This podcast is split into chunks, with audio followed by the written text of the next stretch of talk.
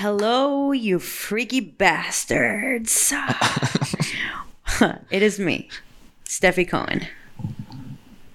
And Hayden Bow. And we want to give you a warm welcome to another episode of Hybrid Unlimited. Today, we sit down with Ian Kaplan, our COO, and Dr. Jordan Shallow. Jordan is a chiropractor, a powerlifter, and a strength and conditioning coach. He has been in clinical practice for over three years. He has worked at Apple as a chiropractor and uh, over at Boss Barbell Club, where he's worked mainly with athletes, including some big name hitters. He has also worked as a strength and conditioning coach over at Stanford, but he doesn't only talk about it, he is about it. Jordan has achieved a 750 squat pounds, a 441 deadlift, sorry, Bench. a 441 bench and a 755 deadlift. He's also the founder and co-owner of Prescript, which is an online strength and conditioning platform which delivers workout programs with video explanation and customer service support. Most recently, he's been developing his own series of courses to educate coaches, which I've actually been lucky enough to take and I can attest to it that they're awesome. Jordan's an incredibly smart dude, an amazing friend, and one of the hardest working people I know. And I'm super lucky to have him on the podcast today.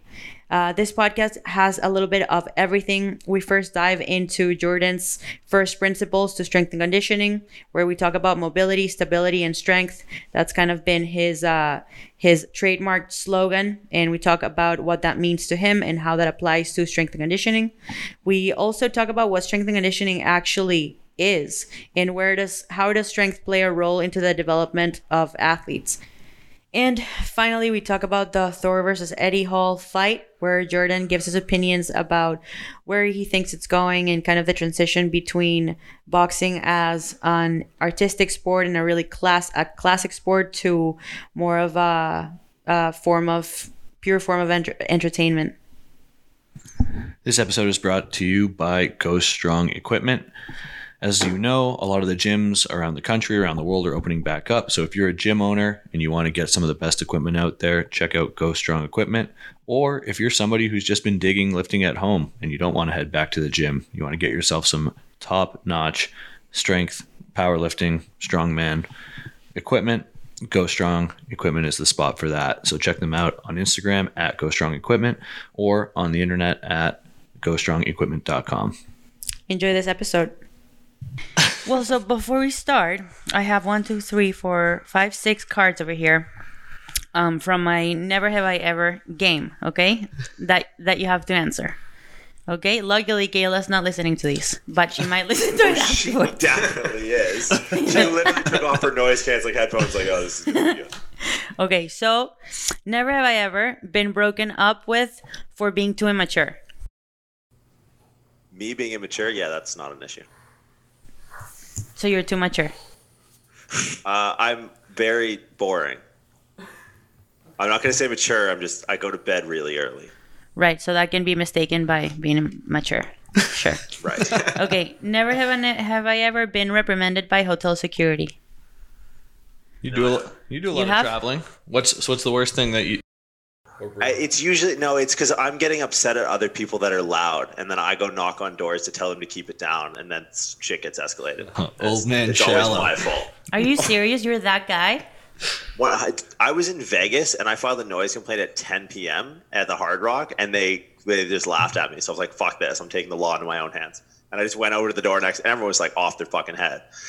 Keep it down, and then hotel security shows up because you can't tell people to keep it down at 10 o'clock in Vegas. Right. I don't think you can tell them to keep it down ever in Vegas. Oh, you can. well, you, you can. It's just frowned upon. Hats, hats off for Kayla, man, for putting up with that. Okay, He's in never, earlier than I am. never have I ever knocked a tooth out from a drunken debauchery. Mine or someone else's? Both. Yeah, Either. Well, either. I, I don't drink. I've lost my teeth from like fighting in hockey, but I've never lost. I don't drinks, but I used to be a bouncer, so You've never, uh, dr- you didn't use, you never used to drink. I haven't drank in like 12 years. I stopped drinking when I was like 18. Um, but yeah, I've I've knocked a few teeth out of my day, like being a bouncer. It's kind of perks of the job, I guess. Occupational hazard. Okay, I have two more. Never, never have I ever moved in with someone after one month of dating. Uh, how long were we dating for? no, I don't think that really counts. It was more than one month. I feel like that counts. And we both, and we're not really moving in. We're moving into someone else's place. Uh, semi true. Yeah, because you're tra- you've been traveling together. Since Yeah. a month in. Which is like way harder, I think, than actually moving That's into true. the same place. Because there's a like a real novelty of like, I'm going to open up all the cupboards in this new place now, and every three days. So that kind of keeps you occupied. Okay, and last one. Never have I ever gone somewhere with a date and left with someone else. Yeah, no. No, bro, so boring. Why does that This surprise was- you? Let's just let's just cut this out of the podcast because that was the most boring never have I ever that I've ever been been a part of. For real, man. That's hilarious. What do you mean? He's moved in with a girl after a, just one month. He's knocked out some teeth. teeth out. Playing f- uh, football. What, what do you play? Hockey. Oh my, tough crowd, man. Tough crowd. Yeah, Don't worry, I live this every day. I know what you're going through right now. Okay, so before we get started, I just want to tell you that I've figured out your formula. Oh, I'm really looking forward to hearing it, Steph. I figured out your formula for not for being able to ramble on unlimitedly. so this is what you do. When you ask Jordan a question, he doesn't really answer the question like ever. And so you do this thing where you just go around the thing that you're being asked and like periodically kind of like, huh, like jab, maybe say like one of the keywords about the question that was being asked, but then continue by not talking about it. And it's in my head. Like, this is how I feel when you're talking. So this is the question right here in the middle. And this is you. You start out here, right? Out here like a philosopher, bird's eye view on the question. And you go round and round, jab, round and round, or jab round, round, round, and it goes on and on for so long, so long that you forget the question that you asked. Oh, you So- were asked? That I forget the question that I asked, Oh. and now I feel stupid for not even understanding where this is going. But it makes you seem really smart, and then I feel really dumb. I mean, that's pretty good. Yeah. Just, just, just to clarify, you were accusing me of going on and on about not having a point behind something, and that was the way you decided to go about relaying. Yeah. Well, you, you, I mean, you actually demonstrated the point Yeah. by doing by actually doing the thing that you were saying. That's what I said. I'm, I'm I, I mastered it. I've been able. The other day, I did a YouTube video where I spoke for like 38 minutes, and I'm like, "Thank you, Jordan." Sorry, I, was that a compliment? Is Yes. it really like this has Hey, been man, great? that's guys. as close Honestly, as you're gonna lot of get to a compliment Good luck with the rest of the her. Hybrid Unlimited podcast. Yeah, actually, Dude, that was basically you just basically got a French kiss. That's how nice that was coming from Steph. Is that how they do that in Venezuela? well, it's, it's hard because it's like, what, what are the mediums that we we use, right? Like YouTube, non-interactive. Because you're gonna get pigeonholed. Like you're gonna get, you said this. Here's a clip that I ripped off your YouTube. This is your whole opinion on this. So it's like if I if I don't talk in this like circuitous manner and try and touch every single contextual point in every single instance, then I'm going to be taken out of context and then I, you're going to get pigeonholed as this is the way you think on a particular topic. That's why I answer four Instagram story question things and it takes me 75 minutes to do it because it's like they someone could just share that 15 minutes because I do that to other people like and you know this like I pigeonholed other people in the industry by like this guy's an idiot and it's like if he just wants to sum it up in 15 seconds you kind of have to like bear that cross. It's like, okay, if that's all the time you're going to give in your explanation, then you know maybe you're busy and I understand that, but you know you might be misinterpreted because I I'm the misinterpreter a lot of times, and then you know you give me shit for meeting people in person and be like, oh, actually, guess what? That guy's not a huge jackass. He just doesn't answer things into inane amounts of detail as I do. I just don't want to be misinterpreted as someone who's stupid because most often when I walk into a room, people think I'm not smart, right? Just like I literally had an Airbnb and I'm you realize I'm doing the thing that you're talking about me doing, but it's like to lend context and to paint a bigger picture. Like I rented an Airbnb from a guy in Melbourne like two months ago, and he stopped me mid conversation and was like, "Wow, like." You can actually speak pretty well. I'm like, that was the most insulting fucking thing I've ever heard. No, Right? he didn't it's say like- that. I Come on. fight an uphill battle by looking like this. It's like, oh, he can use words more than three syllables. It's like he, I think he's dumb, so I need to hyper compensate with that and try and think of every single scenario possible and give a little bit of context as to what the answer might be in all these scenarios. I mean, that's fair. So, do you really need those glasses, or do you just do it to look smarter? Me? Yeah, you're not wearing them now, obviously. He's but- wearing have contacts. He's blind. I'm blind. surprised you can't see them. I'm like, No, 'cause- my right eye is negative six two five, and my left eye is negative five seven five. You know what that means? So you I have can no idea what So your- I'm I'm negative one twenty five. so the the bigger the negative, I can the more see blind you through are. the wall behind you wearing these things. this is not a hipster move, man. I actually just sat that close to the TV but as th- a kid. those hipster glasses make do look make you look smart. Yeah. Not that you're not actually smart, but they help for sure. Appreciate, appreciate. it. Yeah, and, and I know that. That's why I bought the half brim looking Harry Potter ones, so people think I'm extra less stupid. Uh, you know, I might get a pair. Just no, I'll put You, no you, frames. you look really good or no, uh, glasses. no lenses in them. Okay. Anyway, so who the hell is Jordan Shallow for our listeners? Well, I, seeming as you know a lot about me, I thought you were just going to tell them for me. She only says the bad stuff. Only says the bad stuff. Yeah, All right, yeah. Well, I don't know if I can come in with any of the good stuff. Uh, I don't know. Where do you want me to start? Where that's a, that's a very Isn't that broad the most difficult question? Yeah. That's very like it's very esoteric. I well, what? What? Well, but you know what? So, hold on. It really, I love asking that question because it, you know, it's almost like uh, it asks about who you think you are in terms of your identity, and who I think I, who I think you are in terms of your identity might be different who, to who you think you are. So that's always interesting. Like, what do you resonate? I know you you wear a lot of different hats and you do a lot of different things. So I'm just curious to know, like, what do you identify with the most? Yeah, it's, it's almost like one of those like uh, ink blot tests. yeah. It's like, what do you see? And Yeah. like everyone is like, I see a bat, but then someone sees like their dad like running them into a closet as a kid or something. It's like, whoa, where'd you get that from? Right. So there's no Uh, wrong answer here. yeah, right, yeah, right, word. right. Listen, if I'm talking and you're listening, there's definitely a wrong answer. Let's be really clear. Uh, who am I? Um, I, I usually go the work route. I- I'm like a chiropractor, strength and conditioning coach, um, and hobbyist power lifter, and turned inadvertent. I, I hate to use the term because it sounds really silly. Like somewhat educator, and I'm going to air quote that and see if you could just delete that. That'd be great because I feel real uncomfortable saying that. uh, but I, it's it's weird because I'll I'll get asked that questions in different ways and different forms, and people are like, "Oh, yeah, but like, who are you?" It's like that, those are just your jobs. It's like, well, I, I kind of take my jobs really seriously to the point that that is who I am.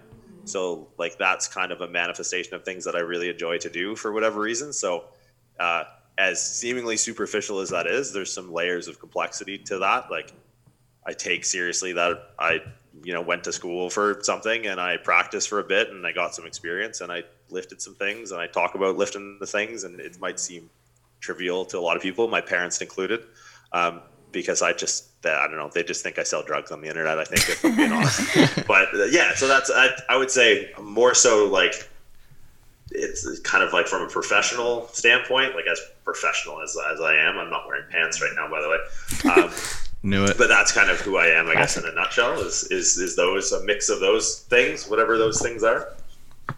Cool. Uh, I saw you've. Correct me if I'm wrong on this, but from the outside looking in, it looks like you moved all a, a lot of or some of your seminars that you that would have taken place in person online because of coronavirus, or is it a separate thing? that you're doing now? Coronavirus. Go ahead. Sorry. Thanks for that. Um, uh, is that what you did, or is it a completely different thing? And, and Uh, how are no, those going? so- Because they look cool. Yeah, so we had um, up, up until the world shut down, a lot of what I did was show up in person and teach. Um, we were running an online course um, for about a, almost a year up until this point. Just it was a self-sustaining entity. It was something that I did in would teach on the weekends. and I would teach online during the week, and through word of mouth and social media, it was kind of self-sustaining.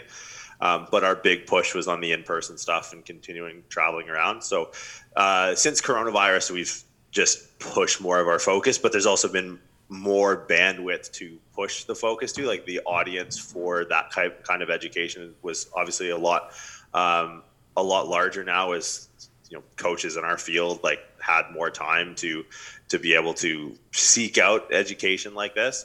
Uh, and the nice thing is it removes the geograph- geographical bottleneck. Like it can be hard to find in a single city, you know, 30 or 40 people who are in it to this level that they want to learn to this depth. Um, so we've been kind of just continuing on the online as we had prior to everything shutting down. I've recently, as of today, actually just um, completed a course that was in person for Good Life Fitness in Canada.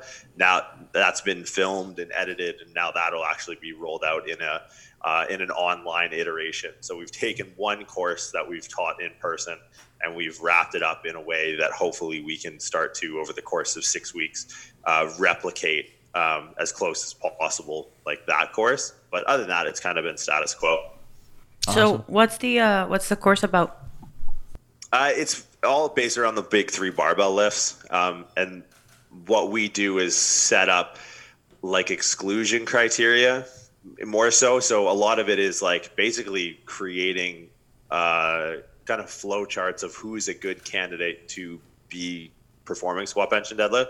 And if you're not, what are the what are the paths that lead to these three lifts at the end of the road, rather than just walking someone in the gym the first day, they don't know their elbow from their kneecap, and you're going to put a barbell on their back um, with a very short runway of progression. So creating exclusion criteria around the big three lifts and progressing, reg- regressing, um, adapting and optimizing those lifts. So that's going to be like the the the core, like the corpus of that course. So what are some of the examples of people who shouldn't be doing those three lifts? Well, if you can't get into a position unloaded, that's a pretty hard stop for me, right? So people who can't get into proper positions for squat, bench, and then unloaded should probably not be loading them, right? I think too often in the fitness community, there's uh, like I think of it like you need to have the proper movement like ingredients to put a squat together right? Like you need to have like when i was a kid i always make the example like i, I play guitar but when i was 12 i didn't play guitar. I played Dammit by blink 182 i didn't play guitar. I knew the, those like four chords right if you ask me to play like what, what notes are those like i have no idea it's the third string on the set or the third fret on the second string because that's what ultimateguitar.com told me that was it's like i didn't know that was like a c or whatever right so a lot of people they think they're teaching how to squat, but they're just teaching them one song. They're not teaching first principles of movement, right? So you know, if you can't, if you if I say like, hey, bend your knee, and you don't know how to do that, it's like well, putting a bar on your back and then asking you to complete this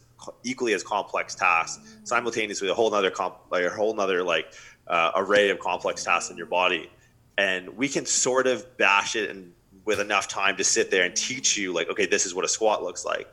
But if I asked you like how to how to brace properly or how to you know stabilize your hip or how to you know move through your ankle or keep extended your thoracic spine, like if you don't have those ingredients, you shouldn't be putting this together, right? Like I see a lot of people trying to teach the squat, and you know they put like the ginger baby up there. It's like, look, the gin- little ginger baby can squat or like they put the little guy in thailand like hacking a dart in a full squat like that's some sort of proof of concept that like everyone should squat and that like to not do it is to overcomplicate the process it's like look our bodies have no obligation to make sense to you right so in the case of who shouldn't be squatting i would say most people when they walk in the gym for the first time they should not be squatting right they should be put on a a very specific progression to learn the notes in theory, play the notes individually, and then string them together in some sort of autonomous skill of the squat. But to to do that in like a very like young training age, I think is to do someone a massive disservice because that they will at some point in their lifting career have to then go back and actually learn, like I did, like oh what's a note? What's a treble clef and a bass clef? What's what is all this theoretical stuff that i've been missing? I've just been sitting there pissing my parents off playing Dammit from blink 182 and like, i don't really have the prerequisite skills to do that Mm-hmm. Right. So besides, so during the assessment process, besides doing unweighted movements, what is there any other like? How, what else are you looking at Well, to how the determine whether or not people are proficient Right. enough? I mean, depends on the lift, right? Like, let's squat might be the easiest to explain, albeit maybe one of the more complicated lifts to actually synchronize.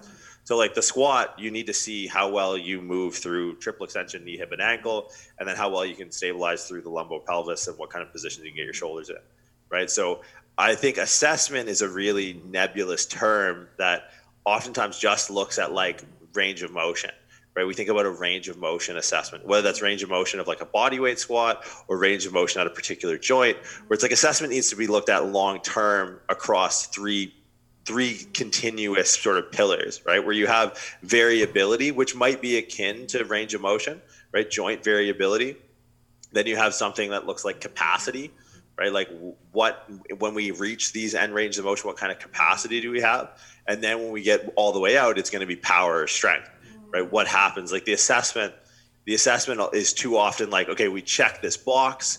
We've we have good range of motion of the shoulder. We've done our wall angel tests, and we can now license them to load whatever they want. It's like no, it has to continue long term, right? So for the squat, for example, it would be yeah. Do you have passive range of motion of the hip? Do you can you extend and internally rotate your hip properly, mm-hmm. right? Is that lack of internal rotation? If it's missing passively, it's more than likely going to exist under load and you're going to have a whole bunch of issues in the way you sequence your squat.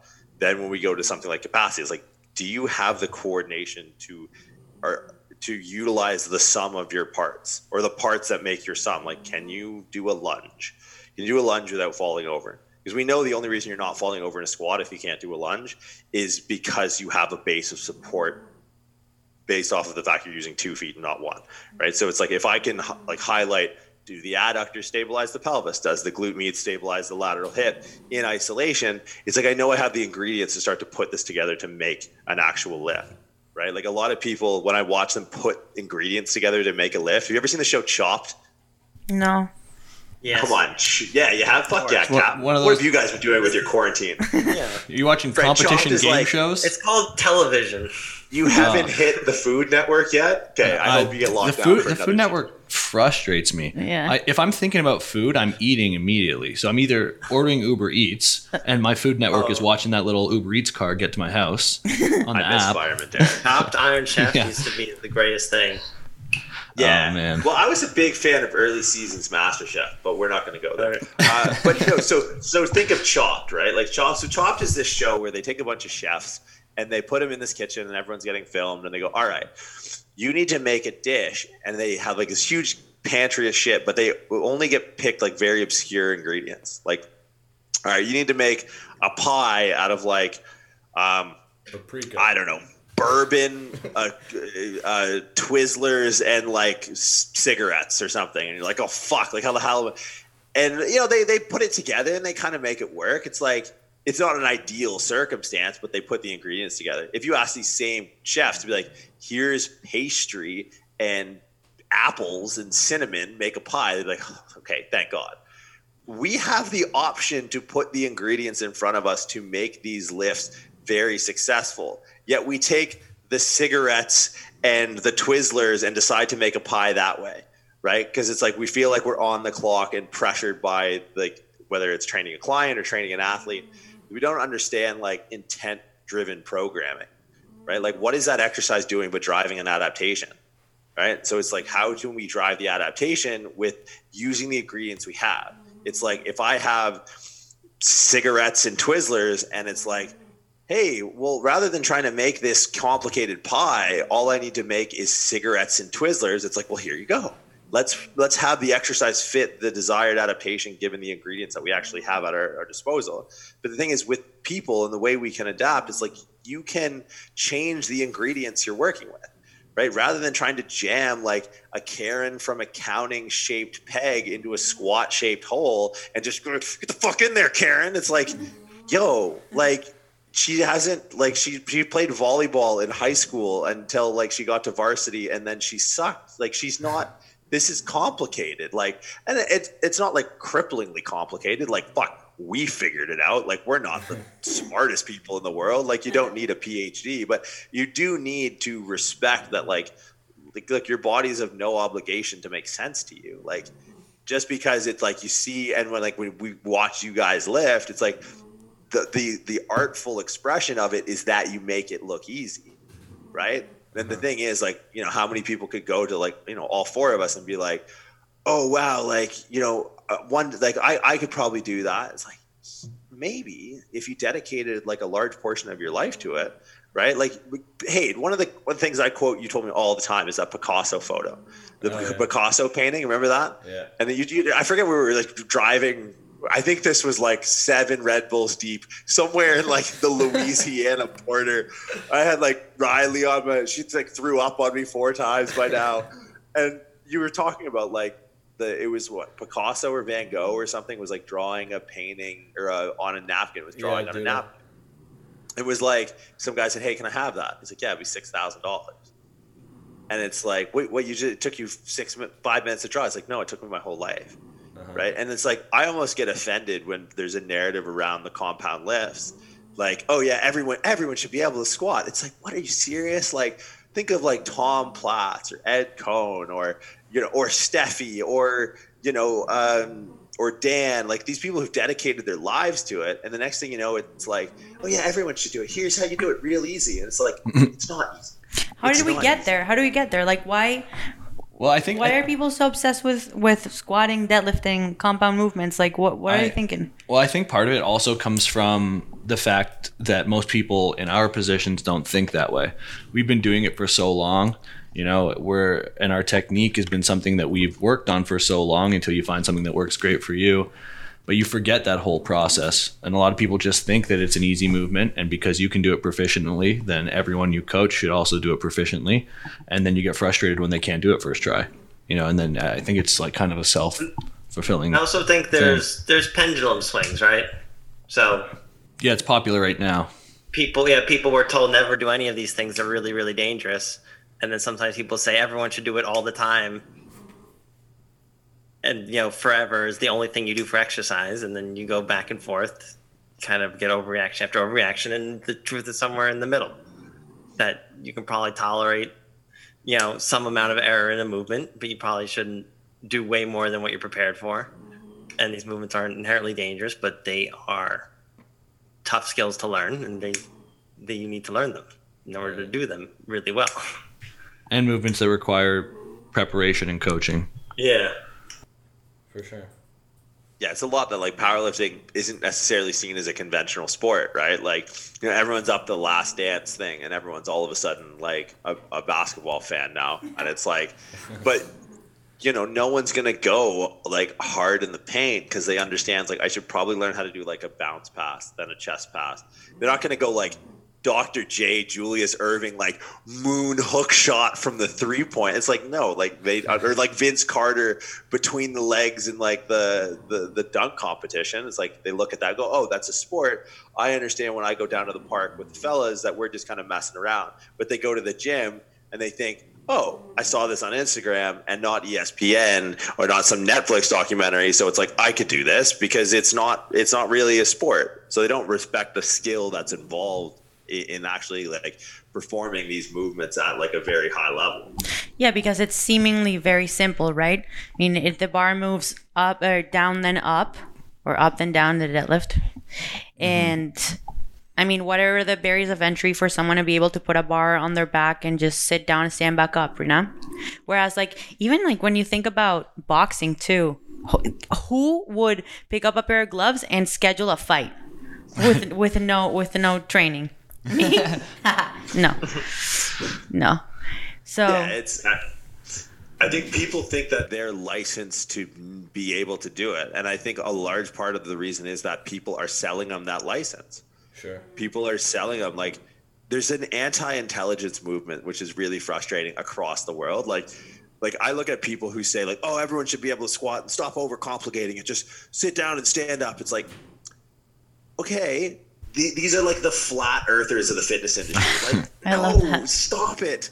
Like you're telling people what they kind of want to hear, and you're making like a like an ethos, and you're making a community around people who are drinking bleach and squatting like their novice clients. It's like it's stop ruining this thing that we love by oversimplifying it to your own gain just because you don't understand it. You, you think barriers to entry have something to do with that too? Just in in terms of the like, if I want to go try to squat, you know, I I can get a I can sign up for a free pass trial at a gym and, and go try and do it. If I want to go try hockey, oh, I just need 10 grand worth of equipment. And uh, how much does it cost to rent a rink or per hour? You know, it's, it's like, it, it's, it, like that kind of stuff is difficult. And I think because the barriers to entry are low, it plays into that as well. You know, you, you see something online, you're like, oh, that guy's muscular, I'm muscular, I could probably do that. And then you go try it. And I'm gonna oops. push back a little bit on this. You don't think? Let's hear your No. thoughts. So, um, to go back to the basketball analogy, in my mind, it's it's a problem of constraints. Like, there's no harm in someone getting a little kitty basketball hoop and pretending they're Julius Erving, right? The five foot high hoop and doing whatever crazy skill they want. It's not dangerous, um, and it's not. I mean, they're, they're not going to get. They're going to get better at the five foot high basketball hoop, but they actually might develop some skills. The problem is with the gym and and a thousand pounds of plates, people don't know what their limits are, and they they overreach very easily, you know, for whatever reason, because again they're not constrained. So the coach's role is to constrain them, right? Is to give them right a path to to figure out on their own. If we if we instead say that, right, that's a different way of thinking of it because you can say, well, yeah, just sit down and stand up. Yeah, you can say that as long as they're put in, in inside of their own limits. Well, what? If, let me Right, pose it and to a different way. What? What if it's skiing? Slap a pair of skis on the bottom of your feet and try to go down the Well, hill. yeah, but you put them on the essentially. I mean, there, there's a way to teach skiing. You wouldn't teach people skiing turn by turn. You give them some basic rules, and you put them on a bunny hill and let them figure it out. Let them fall a bunch of times.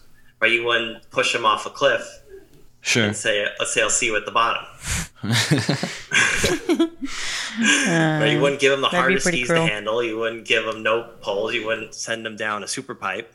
You would gradually change the environment to allow them to figure out to fail on their own.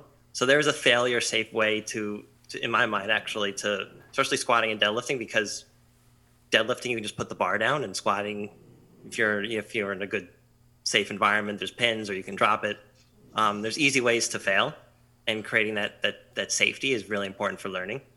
And those errors are important but it's really the coach just just making sure that people don't get in their own way. Right? And then you can you can give these rules and these and these frameworks for understanding the movement but even those aren't a substitute like you can give someone the framework which jordan does all the time and i'm not saying he doesn't do this but like someone can get all this knowledge if there's no interaction with the coach and say okay i know conceptually how to squat.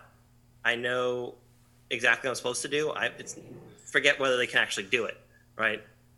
They're in no better shape before than they actually have to go and do it right? So Right. the the rubber has to hit the road in the practice environment and that is always a kind of an environment with with bumper plates regardless of whether regardless of whether the coach says like just sit down and stand up or the coach says put every you know on, on both extremes put every bone in every place which you're not doing obviously but some people will do.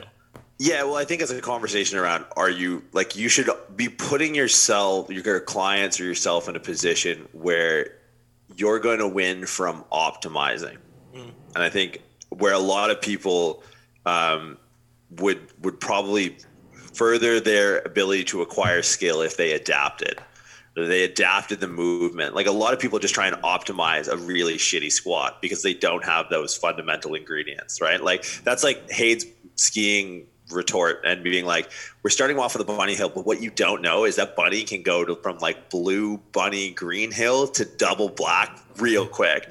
It's like your kid's just going and he's doing the pizza pie thing, and next thing you know, it's like GT slalom course, and that's like oh, a 10 pound squat felt pretty good. Then all of a sudden, you can hurl, hurl, hurl yourself off a cliff by mm-hmm. slapping on a few wheels and seeing how you go. And like the idea that, like, oh, there's safeties there and things like that. It's like, yeah, I've seen there, like, I've seen guys knock themselves out and like herniate, like, just go over the top with it. Like, you got to know how to fail. But knowing how to fail is knowing how to move, not knowing how to squat.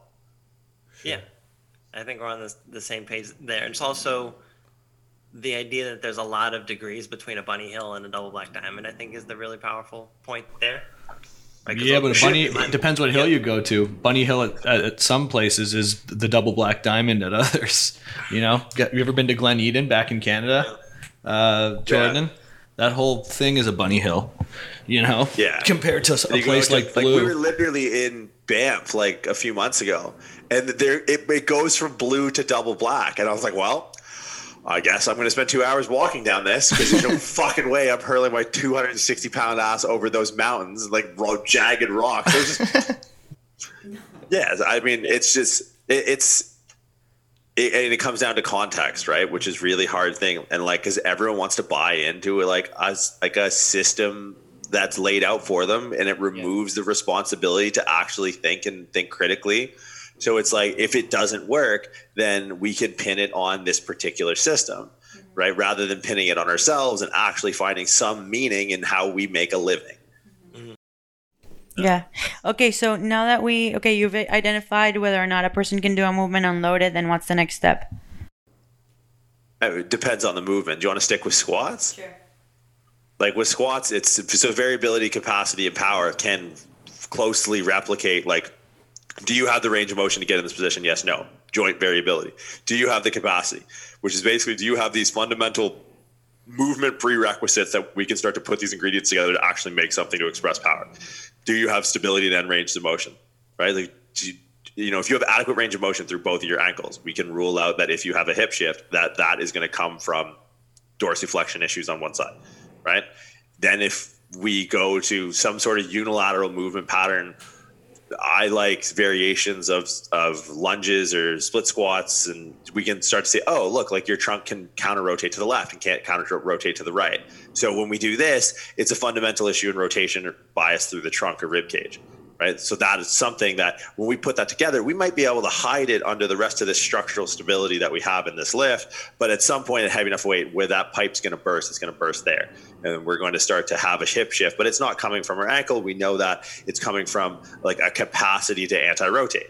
Right. So testing all the different movements and anti movements that go into a squat. And for me, like a large part of it comes through like the trunk and, and hips, like testing the lumbopelvis through unilateral gait cycle, stationary walking, uh, single leg RDL, hip airplanes. If we have like a wider stance and we actually need to show subcapacity and a greater degree of abduction and rotation of the hips. If I have someone who's sumo deadlifting, I want to see that they have variability in that joint to abduct and externally rotate, like somewhat passively or actively, flexibility or mobility. Then I want to see, okay, can we on one leg ex- express some sort of capacity to control movement into that particular range? Then we look at the power, right? The third part of the assessment, which is okay, now do we have the strength? Like, does your sumo stuck because your hamstrings are really weak or your quads are really weak? Right. Like, if you look at when we get to that final stage, that power standpoint, it's like, do we have, do we have the strength now? And this comes like, you know, if you needed to fix your squat at, to fix your technique, you would have to, you, what would fix your technique would be, I don't know, like it's strengthening hamstrings, glutes, quads, right? To, but to fix a novice technique, it's likely going to be something akin to capacity, right? Or range of motion or variability, right? Like where once you uh, graduate through this, the assessment doesn't really stop. Now it's like what needs to be improved upon is actually the strength, right? Like, you know, if a, not a, an advanced lifter's needs, if they're coming in, that's not like, oh, like you go do your single leg work. It's like no the knees coming in an advanced lifter is probably an expression of like the actual lateral stabilizers of the hip stabilizing the femur. Like your knees come in dan dan's knees come in olympic weightlifters knees come in right? So I mean, from the start do you have range of motion at the joint? Great. Can we stabilize these joints at end range under some sort of load that is going to test capacity and that could be look i don't care if it's kettlebells i don't care if it's barbells i don't I, do you have capacity of that joint to be able to to to hold up this system under load? If yes, we have good ingredients now to be able to put this together and actually assess power and strength. Bro, am I leading this conversation? You guys have nothing to say? I Huh? keep testing them. That's your question, man. How, I, I um, thought I did a great job in answering it. That's when I just stunned silence is what I saw. in terms of in terms of capacity um you know and and that this is something that we've always gone back and forth about you know the whole stability argument that i still think about every day i'm not gonna go there i'm not gonna go there but the, what i struggle about is just how how can you actually quantify whether or not someone's lacking stability or not you know and and i go back at it because I don't know the way I see it is this uh, this the process sounds great on paper, but I feel like I've seen so many lifters who literally great lifters who literally skip all of those steps, and likely when you test them in in one of or all of these, they'd likely fail, but they're still I don't know squatting 800 pounds. Right. That was a two part question, I guess. Yeah, so so Jordan, in your opinion, for a guy like, let's say like Dan Bell, for example, you know, squats eleven hundred pounds or whatever ridiculous amount of weight. If I got him to do a hip airplane, I bet you he's ending up on his butt. I could be wrong. He might be he might be very stable, but let, let's say that that's the case. You know, Right. um, what what what do you think of a scenario like that? Yeah, well, I mean, Dan Bell's a very special human being because I, I think from a generalist perspective, you shouldn't make law from bad cases, right? Like Michael, you don't want Michael Phelps to teach you how to swim, right? Because what's he going to teach you? Like how to smoke genetics. a bowl and like how to be seven foot and eat ten thousand calories a day? Like that doesn't stack up to Karen from accounting Right. right? Like good at like good athletes are compensatory monsters, mm-hmm. right? That's what makes them so good. They're just better at adapting. Like everyone sort of dealt a, a deck, and the ones that are better able to play their hand are the ones that ascend to like the long tail ends of overlapping distributions of like a, like elite athletes and mere mortals, right? That's why the Olympics is like this. is- These are not like, and we've met people like that, and the, where it's like you're you're playing with a different you're playing by a different set of rules, right? Mm-hmm. So Dan Bell has become the shape of his sport. I think oftentimes we get um, we get symmetry and sports performance mixed up, and we think I they're the same that. thing. I want you to go into that. Yeah, I love that. I like so your thoughts i remember you responded to like you know people just trashing some like lebron video of lebron squatting and you're like Oh, I don't saw that be rant. the strength coach who like who asserts your value just by knowing a good how, rant how there, what a Hayes. squat looks like Yeah, we're gonna have to touch on Yeah, that after that was hilarious. So this but- is the thing, right? Like I got into powerlifting. I'm a strength and conditioning coach. And I'm not a strength and conditioning coach in the sense that I'm a powerlifter that knows a little bit about squat and bench technique and deadlift technique, kind of. And then that makes me take athletes and make them good at squat, bench, and deadlift. That's not what strength and conditioning coach is. Strength and conditioning coach has an objective metric that's outside the fucking weight room right? So you become an adjunct to an overarching sport or uh, objective outcome. That's not how much they live, right? Christian McCaffrey, when he was at Stanford, that fucking kid could not bench 225 to save his goddamn life. And he went first round in the draft and is absolutely crushing. His strength coaches, all they made sure they did, that he did was he didn't Don't trip over shit in the weight room. yeah don't hurt him yeah don't yeah, hurt don't hurt him because he's a fucking freak of nature, right? So like to hear powerlifting people who super specialize in teaching the technique of squat, bench, and deadlift, who who have a fucking three inch vertical and don't even don't know the difference between you know uh, interval training and repeated sprintability. When they start to throw their hat into the strength conditioning, it's like okay, all right, the adults are speaking here. Please keep your opinions off the internet. You have no idea what it's like to actually train a real athlete, sure. right? So that's that's it, whoa, it's such what do a you mean a real athlete? like a real athlete, like lebron is a real athlete like LeBron James, like he's a different, he's a different. If if we were, I forget. Hey, help me out. There's, I think it's Ricky Gervais does a bit on animals, and it was like, look, like taxonomy of animals is a really interesting study where it's like there's a bunch of bats that are classified as different bats that don't need to be different bats because they're like, oh, this is just a chubby bat, and then we're just going to totally make a new phylum and subspecies for chubby bat. If we looked at human beings the same way, like LeBron James would be part of a whole nother classification of human beings, right? Like, you know, if you think about Marcus's birthday gift and LeBron James as the same animal in a forest, it's like they're two, like one guy was three foot two and the other guy's six foot eight. Like there's no comparison, right? So when I say real athletes, it's like there's a book called The Sports Gene. I feel like by we need to go in, into more depth uh, before we continue about Marcus's birthday gift. I think that might be What's one the- we we just leave up to everyone's imagination. And you can continue. I don't think that needs to be clarified. but like, if you read the book called uh, Sports Gene by David Epstein, Yeah. right? And like, and we've met. So like, Steph, you could very much argue that you fall into this category, right? Of like, oh, I just, well, what's this barbell doing over here? what was your first deadlift? The first thing you did was like 315. 315. Is this how you do it? but like that's not normal right like when you deal with like people who don't have that that's like that's the subdivide of human beings into like people that do things and people that are athletes mm-hmm. right so it's like when you have to when you look at sports performance and getting back to the original point of like sports performance and symmetry are asymmetrical right like um, I have a friend in Toronto. He's a boxer. His name's Samuel Vargas, and Sammy walks around the grocery store like this. And it's like, Sammy, you're in Whole Foods. You're Colombian. You're, you have face tattoos. You're scaring the shit out of everyone. No one's going to try and punch you in the face in Whole Foods. Like, I can guarantee you it's just not going to happen. But he's the shape of this sport, right? This makes Sammy very proficient as a default normal because no one's going to be able to clip his chin, whether it's, you know, in the frozen food section or whether it's, you know, in Madison Square Garden, right? So a, a, less than diligent, rehab myo whatever the fuck therapist is going to go like oh god like look at that kyphotic posture look at that thoracic spine think of the rib rotation.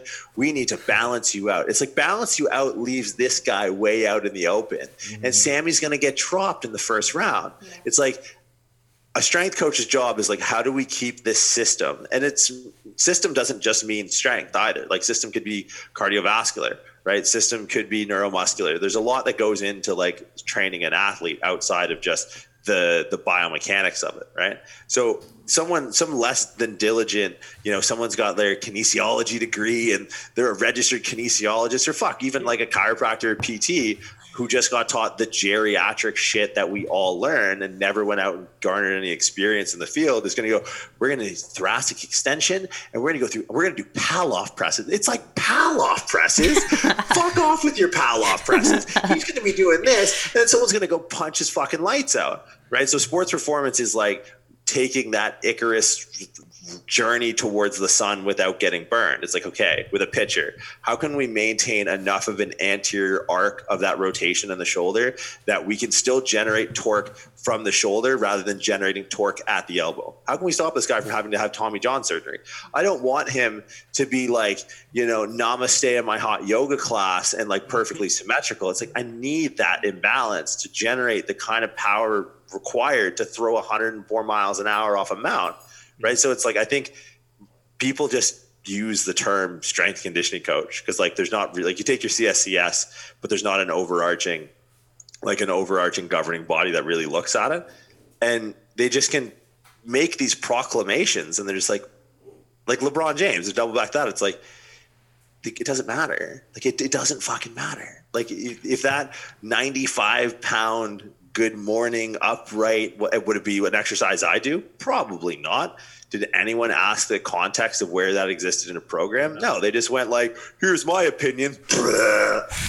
Fuck off Where Yeah, and also, what's like, what's the opportunity cost of teaching that guy, taking all that time to get him to do a full squat? Like, who gives a shit? Mm-hmm. You know, he's got four foot long shins and four foot long femurs. He's never going to get into the right position, no matter how much you hammered into him. It's just like, do what you can do, and let's move on to the next Yeah. thing. That's gonna be the thing that, that you know that sends him over, you know, to six more championships. You're gonna be Right. the guy. You're gonna be the that'll hero. end the debate between michael and lebron Yeah, who if can you hit can depth? go like to Who the house or the 405 But LeBron could squat, so that's why he takes it, right? and I mean, I think I think where people get it wrong is that the squat is not on, is not the only way to build strength, leg strength.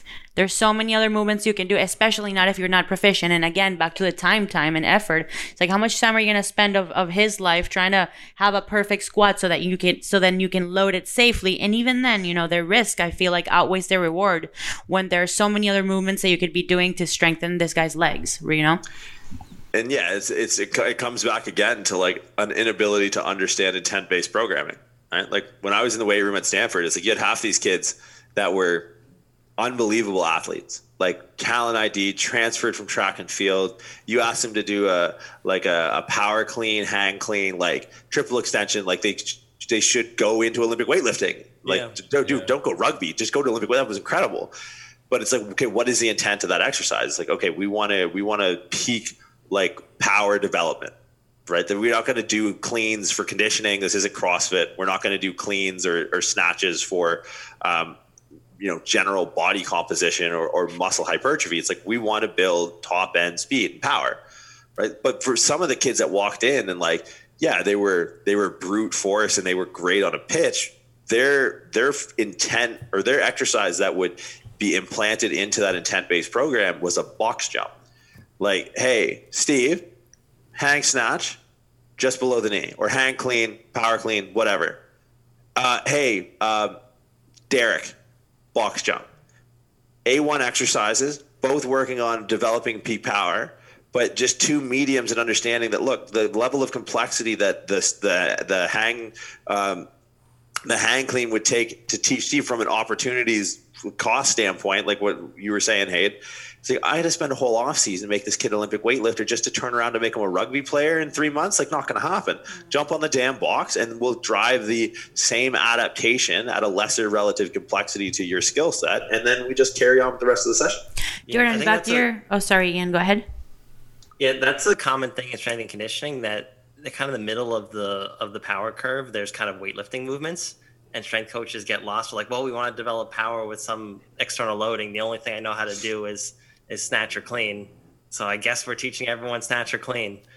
Right? There's there's so many. You have to get a little more creative than that when you when that opportunity cost to actually teach someone those movements is really high. Right? If they come in pretty well skilled in it, then you can then you have some room to play with. But other than that, like you have to do right box jumps or loaded box jumps or or heavy or, or dynamic trap bar activity. Like you can you can you have more wiggle room than people think, but sometimes people are like so biased into their own little camp of the strength conditioning world where they think that that's that's the magic exercise that, that breach champions. It's such a thin line because how do you go from, you know, there's this whole stick to the basics kind of movement as well, where it's like squat, bench, deadlift, uh, hinge, carry, whatever, whatever the five things are. And you know, h- how far away can you get from that before you become kind of like a movement clown? You know, the guy with the 17 bands and the freaking med balls, and you know. Yeah, I think for me, it's like how I mean, it depends on if you're working with an athlete individually or in a team setting. That drastically changes your your footprint on what it is you can do. Like if you're working in a team setting, the optimal session is the one that you can get 20 to 50 athletes through in an hour and then get them onto their skills coaches, right? Like if I'm working, like I, I work with a handful of guys uh, in the NFL one on one, and I can go pretty like detailed on when we load unilateral movements, I want to load, you know, ipsilateral on this side, contralateral for this guy. This is why he's a kicker, he's a quarterback, he's a lineman. So, but if I have to think about constructing, and this is why a lot of them go down the individual coaching route and are going away from team S and C, especially in the off season, mm-hmm. is like you need to be empathetic to that strength coach who's running. Like, yeah, you can do bigs and skills, great. So your yeah. O and your defensive line, maybe your maybe your running backs are going to do similar workouts and then your your wide receivers your quarterbacks and your kickers are going to do another one right? Big skills. And but it's like I, at what point have you gone too far into fractionating a workout down to the level of the individual? It's like i think if you don't have a good assessment of variability capacity and power for every individual and you don't have an understanding of those drop down menus of the intent based programming structure then you're just going to left like I, I could send you programming that some of my guys send me and it's it is the 12 gauge sawed off of programming. It's like non-specific big spread you're gonna catch something right? And it's gonna but sending this out to what shit a practice squad of 90 guys?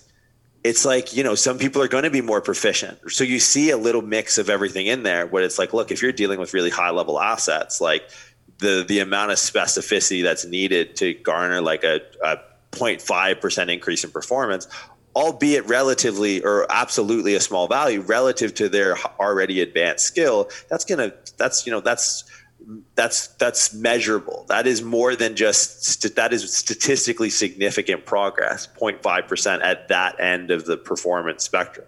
Um, but I think there are there are basic first principles to answer your question more directly. There are basic first principles of movement you have to abide by, right? Like gravity exists. We need to respect that. There's there's there's science on the fringes of this that keep the decision making process We lost, we lost you.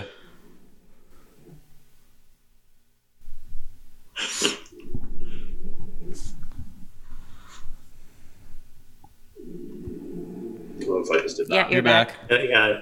Back. Good. Yeah. Once the Bosu ball guy like started running around with like yo-yos in his hands and shit, I was like, all right, we might be on the fringes of what's acceptable in the you know in the current literature around sports science. So I think that's where science is going to play a big role is helping to make like data driven decisions in the weight room. But there are there's a huge amount of variability and individualization you can make within the confines of our current our current understanding of, of driving physiological adaptation. Yes. So I got two things there. Uh, one, I think to the point that how do we how do we balance this this kind of romantic notion of of the big patterns or like the exercise you know the primitive lifts like squat bench deadlift push pull carry. Primitive. How dare you? Yeah. Um, and how do we respect that on one end or on the other end, you know, drive some some individualization? I think I think comes from the idea that you you use those you layer an exercise program on top of those primitives. You don't just take away everything and go down to the essence because they're somehow because they're primitive and that makes them special. Um, when I think about the the professional S&C environment, I think it's really interesting because I think there's there in some organizations more than others there's a big push towards um, more data-driven decision making and analytics, and in some ways the weight room is the last place to get that. Um, they get fancy toys and stuff for you know that they that they show front end you know the front end management that they're doing things that'll make the cars go faster, but they're not actually optimizing their system. Like they could they could individualize programs and understand what what people respond to and understand what people like or will do and build those into their design systems but again that's not just not the priority right now they, they'd rather you know spend their money tracking player movement during games and then you know measuring you know be, you know playing kind of the statistics game on you know either in the in the the the, the coaching decision making and then in the the practice and like player management and then right and then or in player procurement and recruiting. And then the last thing to come is is strength and conditioning because that also is the le- is the levels of emphasis in the organization.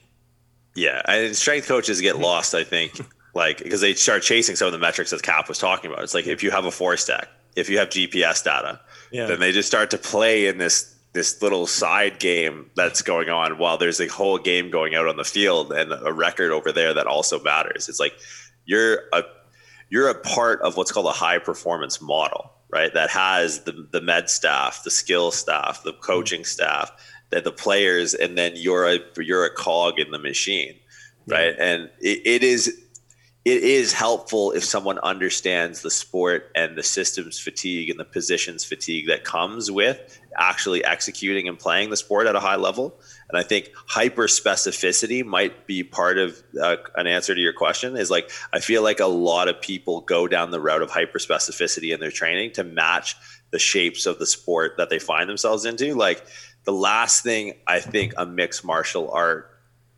fighter, UFC fighter has to do in their training, if part of their training includes striking, is throwing a medicine ball forward. Because it's like, well, you- we're, we're kind of just trotting that same path or trotting that same path that we're going to be trotting when we strap the gloves on later on this afternoon when you go with your striking coach. Right? It's like we don't need to be like, oh, see, we're gonna we're gonna do barbell hip thrust because when we're we're, we're grappling in BJJ, someone's on us and we need to shoot the hips off, and because we need to go through that movement. It's like, all right, well, if you're going through that movement, then maybe the barbell hip thrust is the last thing we have to do. Like if you're grappling constantly, the way you're going to better move a person off you by using your hip extensors and your glutes is likely by moving people off of you with your hip, like your glute max and your hip Yeah. extensors, right? So then to double down, it's like I love, and I don't love memes, but this is one thing that quarantine has led me to start to uh, find some humor in is like the meme of the water polo player with the water bottle in the pool is like that's strength and conditioning. It's like the people look at themselves like they're savants, like. They can freeze frame a single moment in time of an athlete's relative joint position on a, on a, on a field or in a whatever, whatever their field of play is. And they go, we need to strengthen that. It's like if that guy is finding himself in that position and practicing that particular range under some sort of resistance during the actual execution and practice of the skill of the sport itself, we might want to not double down on fatiguing those muscles in the weight room prior to or after he's gone through and executed those relative joint positions under load. How about just working on absolute strength? I don't know. The way I see it is, if there's two two fighters, both of the same exact skill and experience level, don't you think that there's a huge advantage in the the the fighter that's a little bit stronger in terms of absolute strength? No. It think so. depends on the system that's going to fail first. Like in skill based sports, the lungs will go before the muscles do. Right? Like I'm pretty strong, but I have friends that like wrestle BJJ and I'm strong for like 20 seconds. And then my lungs say, no, you're not. Right. So I think in fighting, if we're going specifically with that answer, like you'd be better off building a like a uh, extra physiological cardiovascular work capacity than building top end strength. But I think that principle that you're saying isn't lost. I think it just depends on what your bottleneck of performance in that sport might be, mm-hmm. right? Mm-hmm. Two equally skilled linemen that are, you know, however you can can quantify skill or being able to read plays or whatever. If you make one of those guys stronger than another, then you're you're dealing with a very uh, you're dealing with a very formidable opponent or a much more formidable opponent if he's stronger, right? And I think fighting, albeit seemingly like a very brutish endeavor, as you guys probably are finding out as you kind of like venture off and, and are sampling with different striking and kicking and things like that. It's a very skillful endeavor. So I think if we look at the you know athletic tasks between the spectrum of skill and power, it's like okay, skill base is going to be more to the end of like look, conditioning is really going to help you. Um, where power base is like okay, strength is likely going to help. Like a football player, yeah, they need some capacity and they need some lungs because they're long games and brutal seasons. But in the actual bout of the 10 to 15 seconds of a, of a, of a down, he's not going to be tapping into an energy system that will really require any sort of like um, like lactic threshold to be pushed. It's like if this guy can bench 405 and this guy can bench 315, I don't want to be on the other side of the line of the guy that can bench 405. Yeah, I guess I guess I want to just reframe my statement then. It I don't think it's a matter of building top end strength, you know, finding your one rep max squat, but I think it's more about having a base level of strength. I, I think you're you right. know, and- because because there's you know it's law of diminishing returns. There's gonna get to a point where like too much strength isn't serving you any purpose and might actually be doing you a disservice. And I think that you, the approach you take in terms of strength training depends obviously on the person as well because of that point. You know, there are guys, all else equal, cardio included, with a, a guy who has a strength surplus might have a bit of an advantage. And a great example of that would be a guy like GSP, George St. Pierre, who's, you know, he has great cardio. He's super, you know, his fight intelligence is super high. And he's also like a big gym guy, you know? But there's definitely examples. I don't know if you remember Cheick Kongo, but he was a huge muscle bound guy, so explosive, so strong. But if he didn't finish a fight in the first round, it was a it was a problem for him. so it, it it it's like anything, right? Where you just have to tailor the training approach to the to the athlete and what their needs are. Uh, what's gonna happen? Sorry, go ahead. I, I like the point about keeping the objective the objective. So the objective function of of of training for a sport is performance in that sport, um, and there are many features that predict performance in that sport. And it might be that in a lot of situations, skill, like the skill or the or the specific ability to execute events in that sport, is probably so predictive that a lot of the value of strength training is actually it's just time that gives you a break from skill training so that you can go and do skill training more. So the strength training serves practice, which serves performance. So it's actually a, it's a step removed from we think about oh strength these these strength qualities that we develop in the gym improve game day performance. What if we just what if we take them a step away from from that and say okay they, they improve practice tolerance or practice ability and then practice improves performance. Right. Well, that's like this idea that a lot of what you're doing, especially in the short off season, you have short like you're going into June with a good hockey team.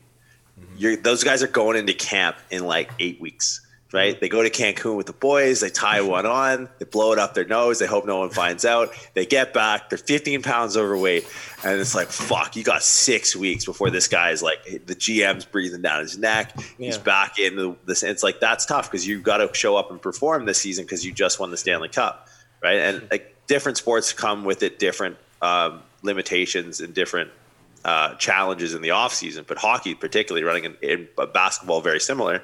If you're a good team, it is harder to maintain that. It is an entropic endeavor because the likelihood that you are going to be able to make the strides that is necessary in an offseason, you have two and a half less months to do so. So there's a difference, and I, this is where, like, again, we contrast like strength coach and power lifter who knows how to squat.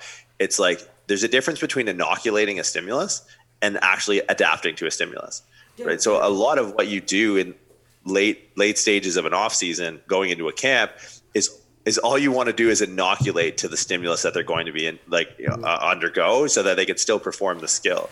And to some ways, to what Cap was saying, it's it's almost like a learning tool. Uh, if you think of like you know, if you look at like epistemology or study around actual knowledge and attaining information, the idea of interleaving is a very good way to actually start to build skills right? Like if i sat there and we've all done this like crammed for tests it's like i might be able to recall like by proxy some of the information. But if i studied 30 minutes a day for two three weeks and i had bouts of not studying in between those i would show that that interleaving process is going to improve my retention of information right? So if the weight room can almost be seen as a means of like breaking out of some of these patterns to allow us to interleave between the bouts of skill that we're actually practicing on the field, that can in turn have a positive impact on our objective outcome. And I, I think the example of uh, baseball and pitching gave it earlier. Um, right, preserving uh, a pitcher is very hard because the movement is about as you know challenging on a human body as any movement in sports. You, I think you can argue. Um, uh, is Jordan cut out? No. Just atten- just attentively listening. Okay, so you're there. Never mind. Um, but so some of the value in my mind of getting them in the weight room is that they're no longer pitching as much. Yeah, can we? Re- Oh, this literally is the, not like the, pitching. I've always wanted to bring this up on a podcast, and this is the perfect moment to do it. Can we briefly talk about um, wow, what's his name? That's training a fighter, powerlifting coach guy. Oh, uh, uh, Gary from um, Garrett from Legion Iron, formerly Massenomics. He's like he, uh, Masthetics. Masthetics. Sorry, Massenomics is a group of friends of ours. That's different. Uh, but yeah, Masthetics was the old sort of. George, do you know about this? No. You know who they're training, or he's training? Who? Jon Jones. He's like there in his corner and everything. It's crazy. Sweet. He's in there. He got the good dope. Did he lose a fight recently? Uh, I think it was a year back or so when he first started training with them, and uh, the media was ripping Jon apart for like Doing powerlifting. for doing powerlifting. Yeah, like oh he's getting too too big and strong, and it's ruining his his fighting. But uh, he didn't, I don't think he lost actually. I think he just didn't win that de- decisively, which now he's actually getting shit for because he like he just doesn't put in as much effort when he's not challenged. He just does what he has to do to win, kind of thing. But I don't know if some I a mean, correlation could be a- drawn there. He's a really good. I, I don't know this mass aesthetics, whatever it was. I don't know who he is. So, and again, like I'm mindful. Like, look, people might look at what I do with my athletes out of context and and draw a conclusion that is not fair to my thought process because they don't know my thought process. So I don't know. Like I, I, I have a very peripheral understanding of the players in in UFC and mixed martial arts. I know enough to know who Jon Jones is, which is saying that he's probably a really good fighter. Uh, as long as I mean, One a of lot best. of what you're doing at at that level is worrying about the st- the statistic of man games lost. Right? Which in a fighting perspective would be looking at training days lost because you really only have one game or fight, right? Like no one, I haven't known anyone to not show up or uh, be injured on the day due to a lifting injury. Like we do we need to respect that lifting is inherently safe, especially when the sport you're comparing it to is trying to rip another guy's heart out of his chest with your six ounce gloves, right? So it's like, yeah, if it is a novel stimulus that doesn't take away from the skills training that I'm sure this guy is unbelievably uh, talented and gifted for, because I know who he is as a UFC fighter, then mass uh, economics dude is probably doing a hell of a job. Like, don't stub his toe. Don't do the thing. I always pinch my finger between 25 kilo plates in a meat prep, and it fucks up at least one of my deadlift sessions. Uh, don't do that. worst. Load the fucking bar for him. You know, get, make sure that when Wada comes in, I'm pretty sure there's a guy that smokes a lot of dope, like that. You piss for him and you piss clean, and He's then actually you're tested good, right? positive for for uh, performance enhancing drugs twice. Wow, really? Yeah. Yeah. Yeah. Cool. And I guess then, then there might be an, an, another reason why you're hiring a guy named Mass Aesthetics or whatever to be in your corner. I don't know, man. Like, I just think Dude, that is so crazy to me that, that he's coaching Jon Jones. I mean, it's pretty pretty cool. Yeah, yeah, yeah. It's pretty cool. But uh, yeah, hold on. Where were we? Where were you headed with that? Um, speaking about strength and conditioning versus powerlifting and how it Oh, applies see. to but you know sports. what? I think at the level that Jon Jones is at, he probably has somebody who's overlooking his entire training, and maybe he has a day a week where he goes in and does powerlifting with the powerlifting guys, you know, and and you know he has a conditioning day, and he has. Day, I'm sure he's doing skills most days, you know. Uh, and you're right. I think people will take that out of context, like I'm sure the the media did in that scenario, making it seem out like this guy seem like this guy's doing two a day powerlifting sessions, preparing for a meet or something, you know, when obviously that isn't the case. And I don't think you'd find any coach, even powerlifters, even the hard, most hard headed of powerlifters is not going to tell an MMA fighter that they need to be in the gym doing powerlifter powerlifting every day. So, yeah, So, I think uh, the context matters a lot. So Eddie Hall versus Thor. What's gonna happen? What are your predictions? I, might- I predict that both of them are going to make a lot of money. That's that's you heard it here first. They're both going to make a lot of money, and I'm not going to care because they both have already made enough money as it is. I think I, I we talked about a little bit uh, off the show, but like there does seem to be a real animosity that I'm not seeing or I don't know the backstory of. Um, I, you know, I, I think if we look at the the medium of you know professional boxing and the sensationalism that comes with it in order for it's about selling tickets it's about selling pay-per-views at the end of the day. Like that's no different than the UFC like there are great fighters that don't get a shake because they don't sell pay-per-views. Like if, if what's his name wanted to come out of Russia again like uh what's uh, that beat uh, Mayweather there? The the crazy guy who fights bears. Oh, Khabib. Yeah, yeah. Khabib yeah, Khabib have. sells fights, right? There are great fighters that don't sell fights. Khabib sells fights. So if Khabib came out of Russia and stopped wrestling bears, he'd make a lot of money, and everyone like this. It'll make a ton of money. It's a freak show. It's a big top circus tent. Right. there- I think. Go ahead. Sorry. Well, I just think I think boxing what used to be like a really pure like American pastime. Like I really like I think of boxing and like you know the the 50s and the 60s up through into like even like when Iron Mike came in and sort of like changed the game. Like there was a purity to boxing that now it's like ever since celebrity boxing on Fox, where you got like Bob Barker like duking it out with Drew Carey or some shit. It's like you've taken like you've taken this thing that was an institution and you've you've morphed it and bastardized it into a money making machine right because we can we can blow it up in madison square uh, what it'll they'll probably do vegas so they'll do um, um, what's the big one Bellagio or MGM Grand, right? Everyone and their mother, every single celebrity, you know, Frank White fur coat gangster is going to be there. And I just think, you know, at the essence of this is an, is I think to be a really cool sport with a great history and some amazing athletes that we're we're going to throw a you know the Barnum and Bailey's fucking you know there's the elephants are coming out after. I think it's a circus. I think it devalues an incredible sport, and I think it's a money grab. I don't think it'll settle anything. I think people who buy into it are going to be pawns in a in a in a scheme to just be able to make a lot. And hey, look, I don't think strength sports are given its due. those guys with the Netflix special and Game of Thrones have been able to square away a living for themselves. That's awesome. I think they deserve it. Um, I, I just I, I I worry about the purity of sports across the board when decisions like this are made and celebrated. I, I see both sides of it because at the end of the day, sports are entertainment. So if the goal is to entertain people and people are being entertained and everyone's making It's money not, off it, though, man. It's not. It- you can't say that. I think It's it is. more you though. ever read the story I on think ping pong diplomacy? You know what? I think being look at at the the risk of of ruining sports for you more.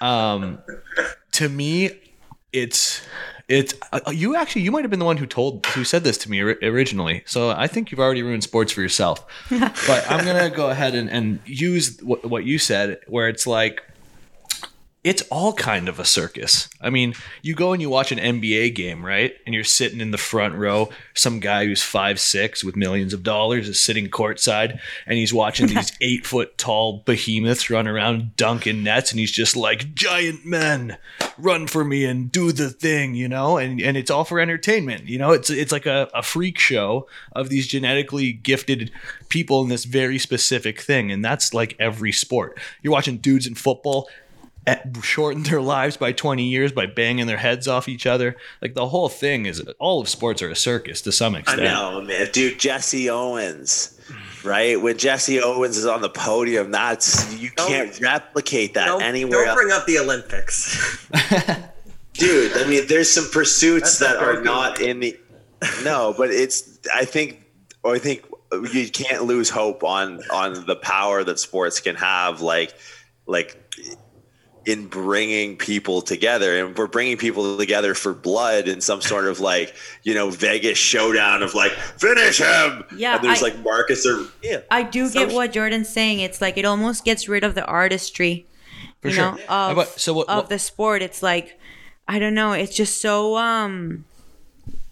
The, the other side of what I was saying, because I said I understand, I stand both sides, is the athlete perspective. These guys are pouring their lives into it, and to them, it's more than just entertainment, right? This is their livelihood. They take it very seriously, you know. And I love sports as much as the next guy, but if I go to a hockey game, I want to see a bunch of goals, and I want to see someone get punched in the face, and I want to see uh, some beers come flying down from the nosebleeds where the real fans are. You know, I'm there for the for the show.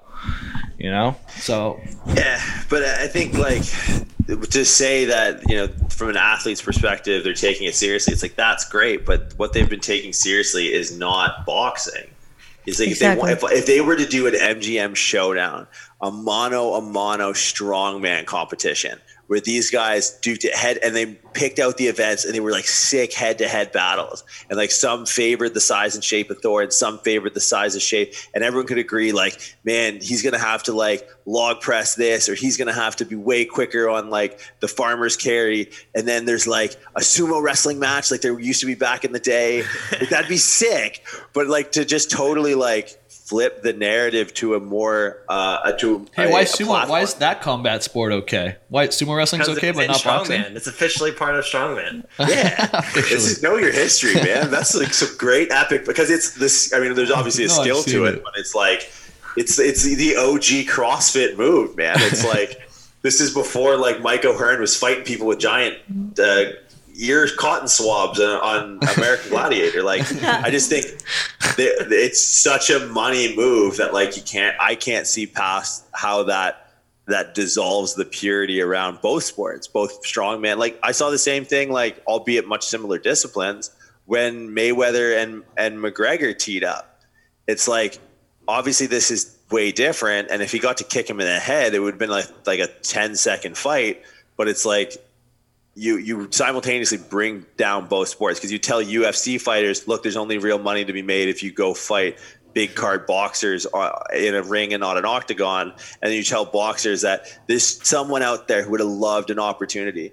Some some kid who grew up in a ghetto watching Rocky, you know, with with like Cus as his coach, then you know worked his way through and worked his way up the ranks, who didn't get a shot at fighting him because some big card Irish guy who beats up old people who don't like his whiskey, all of a sudden jumped in, and that's what's going to sell. So it's like you take both sports down a peg and you do it in the sake of entertainment. It's like I don't know, that's not really sanctimonious to someone who's dedicated their lives to the sport.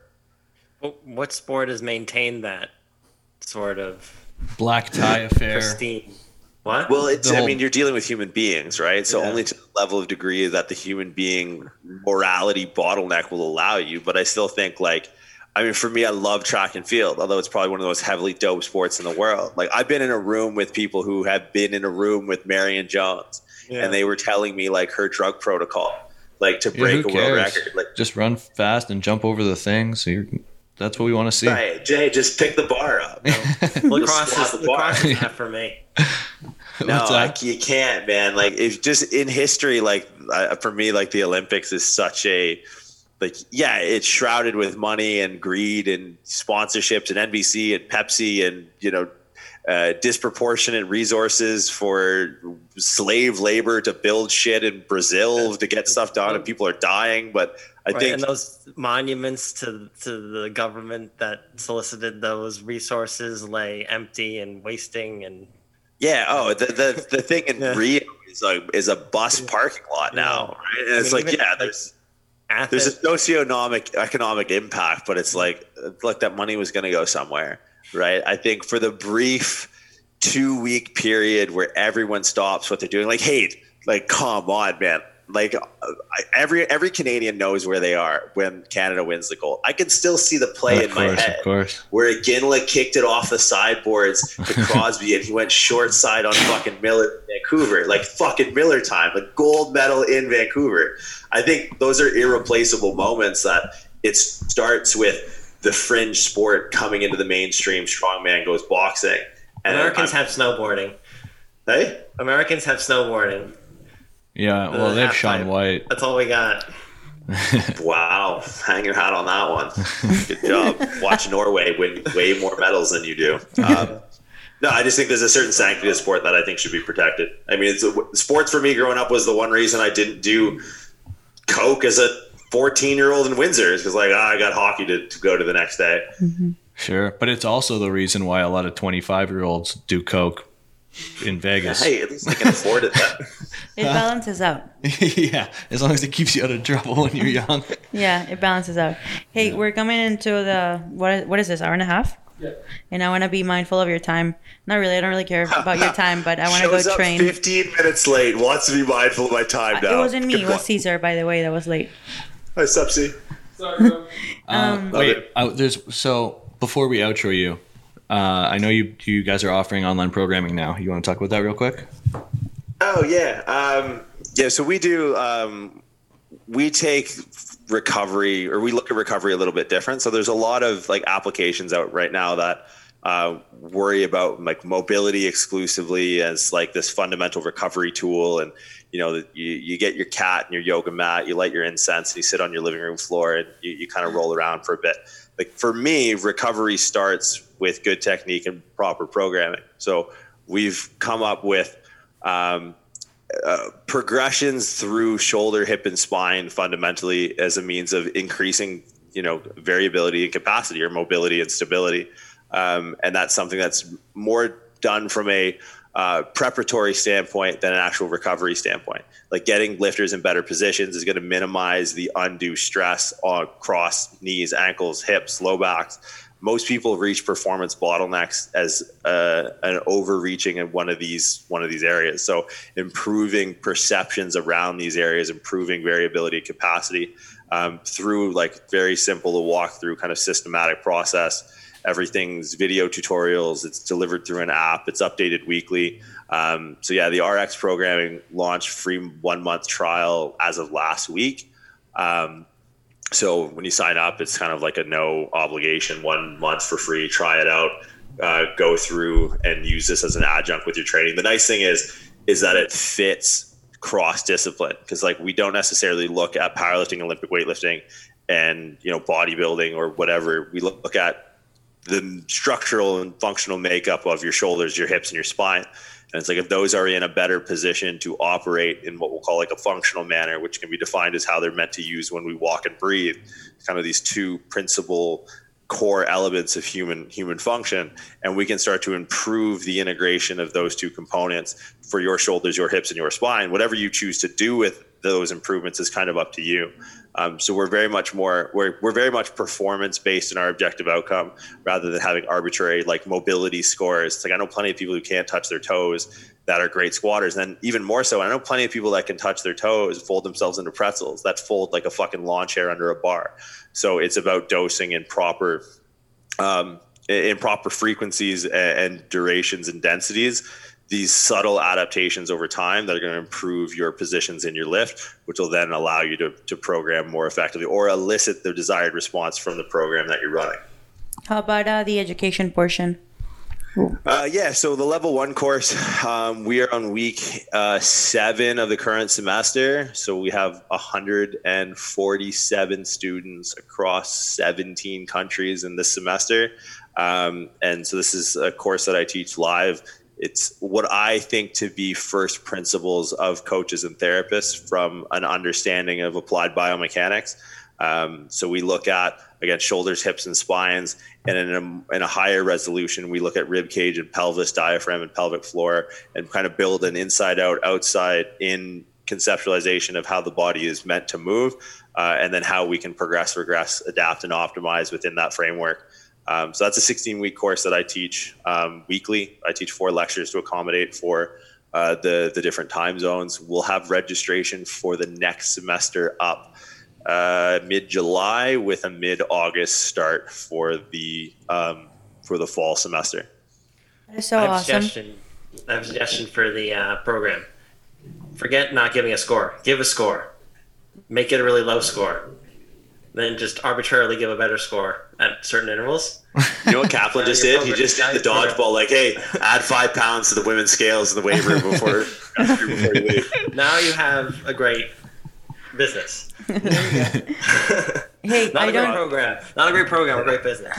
I don't uh I don't tell you this nearly enough and most of the time I'm just uh giving you a hard time but I'm really proud of everything that you've done and you know you work so hard you deserve all the success that you're getting and I'm so happy to see you continuously growing and improving yourself and your business and it's really something that I've I've always admired about you so And and So any, that's going to get cut out from the show, right? See, you're going to cut out the bit of me crying at the end. Is that what you're going to do? That's time time mark. No, I, pre- I mean, you guys have been there since Jump Street. Like, you took in your homeless friend who didn't have a job or a life anymore, uh, and I spent more time. I mean, I know Miami better than I know most places, and I know business better than I know than I otherwise would have known it, and I know lifting better than I otherwise would have if it wasn't for you guys. So.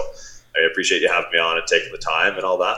love you I know, yeah. I met my girlfriend in Miami too, as she's uh, behind the camera pointing that out. So I guess I have you to thank for that. yeah, you're welcome for that. you're welcome Um, yeah, and for anybody uh, listening, everything that you guys do over at uh, Prescript uh, and RX Radio is great. So give their podcast a listen, take their seminars take their seminars, try their programming. It's uh, it's all great and definitely gets our stamp of approval. yeah Jordan, thanks for being on the podcast.